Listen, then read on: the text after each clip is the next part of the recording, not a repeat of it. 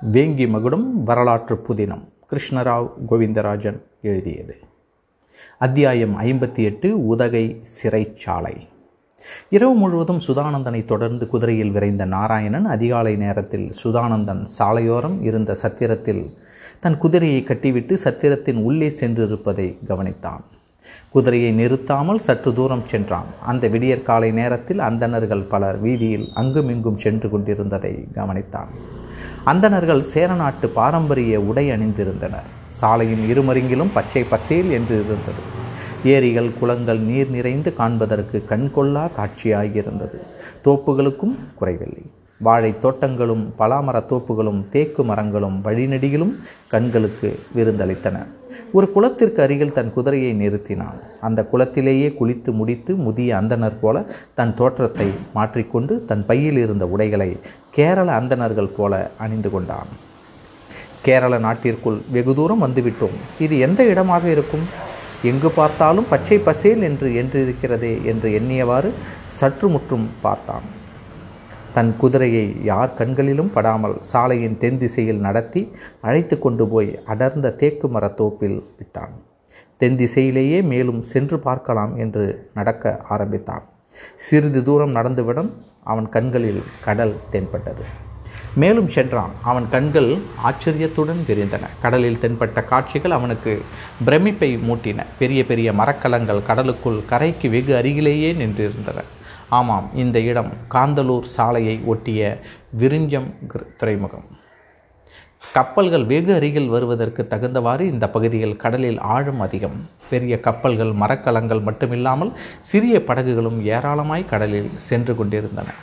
நாராயணன் சோழ நாட்டு கப்பல் படையை நன்றாக அறிந்தவன். மாமல்லபுரத்திலும் நாகையிலும் ராமேஸ்வரம் தீவுக்கரையிலும் சோழ நாட்டு கப்பல் படைகள் இருந்தன.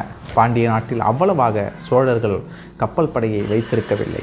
ஆனால் சோழர்களிடம் கூட இவ்வளவு பெரிய மரக்கலங்களும் கப்பல்களும் இல்லை என்றே கூறலாம் என்று நினைத்தான் நாராயணன்.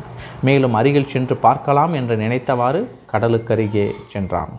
ஒரு பெரிய கப்பலில் சேரநாட்டு வீரர்கள் ஆயுதங்களையும் மற்ற தளவாட சாமான்களையும் சேகரித்தவாறு சுறுசுறுப்புடன் செயல்பட்டனர். கடற்கரையோரம் நின்று பார்க்கும்போது சேரநாட்டு வீரர்கள் எறும்புகள் உணவு பண்டங்களை சும சுமந்து விரைவாக செல்வது போல் மிக சிறிய உருவங்களாக தெரிந்தன. அப்படியென்றால் அந்த பெரிய கப்பலில் எவ்வளவு சேரநாட்டு வீரர்கள் இருப்பார்கள் என்று எண்ணினான்.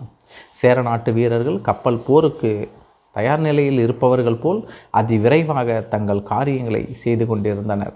படகுகளிலும் வீரர்களின் நடமாட்டம் தெரிந்தது. இன்னும் கடலில் பார்க்கும்போது வெளிதேசத்து கப்பல்களும் மரக்கலங்களும் தென்பட்டன. ஆயிரம் ஆண்டுகளாகவே ரோமானியரும் யவனர்களும் மேலை நாட்டவர்களும் பாரத தேசம் வருவதென்றால் சேர நாட்டில்தான் வந்திறங்குவார்கள். இங்கு விளையும் வாசனை திரவியங்களும் ஏலக்காய் மிளகு போன்றவைகளுக்காகவும் நறுமணப் பொருள்களுக்காகவும் இத்துறைமுகத்திற்கு வந்து செல்கின்றனர் அதனால்தான் சேர நாட்டவரும் பெரிய கப்பல்கள் அமைப்பதற்கும் மரக்கலங்கள் படகுகள் கட்டுவதற்கும் ஆர்வமாயிருக்கிறார்கள். மேலை நாட்டாருடன் வணிகத்தில் ஈடுபட்டதால் தான் சேர நாட்டில் இவ்வளவு செல்வம் குவிந்திருக்கிறதா என்ற எண்ணமிட்டான் நாராயணன். கடற்கரை பகுதிகளை பார்த்துவிட்டு வேறு திசையில் செல்லலாம் என்று எண்ணி சாலையை கடந்து வடபகுதிக்கு சென்றான். மாளிகைகள் போன்ற பெரிய கட்டிடங்கள் வரிசையாக தென்பட்டன. அந்த கட்டிடங்களில் எல்லாம் வேத விற்பன்னர்களும் மாணாக்கர்களும் இருந்தனர். வேதங்கள் முழங்கும் ஓசையும் உபநிஷதங்கள் தர்க்க வாதங்கள் வானசாஸ்திரம் கற்கும் இடங்கள் என்று எல்லா இடங்களும் கல்விக்கூடங்களாக காட்சியளித்தன. இவற்றையும் கவனித்த நாராயணன் தன் குதிரையை விட்டிருந்த இடம் நோக்கி நடந்து சென்றான். சாலையோரத்தில் சேரநாட்டு வீரர்கள் ஒரு மரத்தடியில் அமர்ந்து இலைப்பாறை கொண்டிருந்தனர். அவர்களின் கண்களில் படாமல் வேறுபுறம் திரும்பிச் சென்று ஒரு சுற்று சுற்றி வேறு ஒரு மரத்தடியில் உட்கார்ந்து கொண்டான். காதுகளை நன்றாக அவர்கள் பக்கம் திருப்பி அவர்கள் பேசி கொண்டிருப்பதை கவனித்தான். சேரநாட்டு வீரர்களின் ஒருவன் தன் அருகில் அமர்ந்த நண்பனிடம் சில நாட்களாக நீ கண்ணில் படவில்லையே எங்கு சென்றாய்? என்றான். நண்பா நான் உதகைக்கு சென்று என் மாமன் மகனை பார்ப்பதற்காக போயிருந்தேன். அவன் சிறை காவலனாக இருக்கிறான் உடல்நிலை சரியில்லாமல் இருக்கிறான். மருந்து வாங்கி கொடுத்து விட்டு வருகிறேன். ஏன் அவன் சொந்த ஊருக்கு சென்று விட்டு உடல் செவ்வையான பின் பணிக்கு செல்லலாமே? எந்த காவலனையும் பணியிலிருந்து விடுவிக்க மாட்டார்களாம் அதிகாரிகள். யாரோ சோழ நாட்டின் சேனாதிபதியை சிறையிட்டிருக்கிறார்களாம்.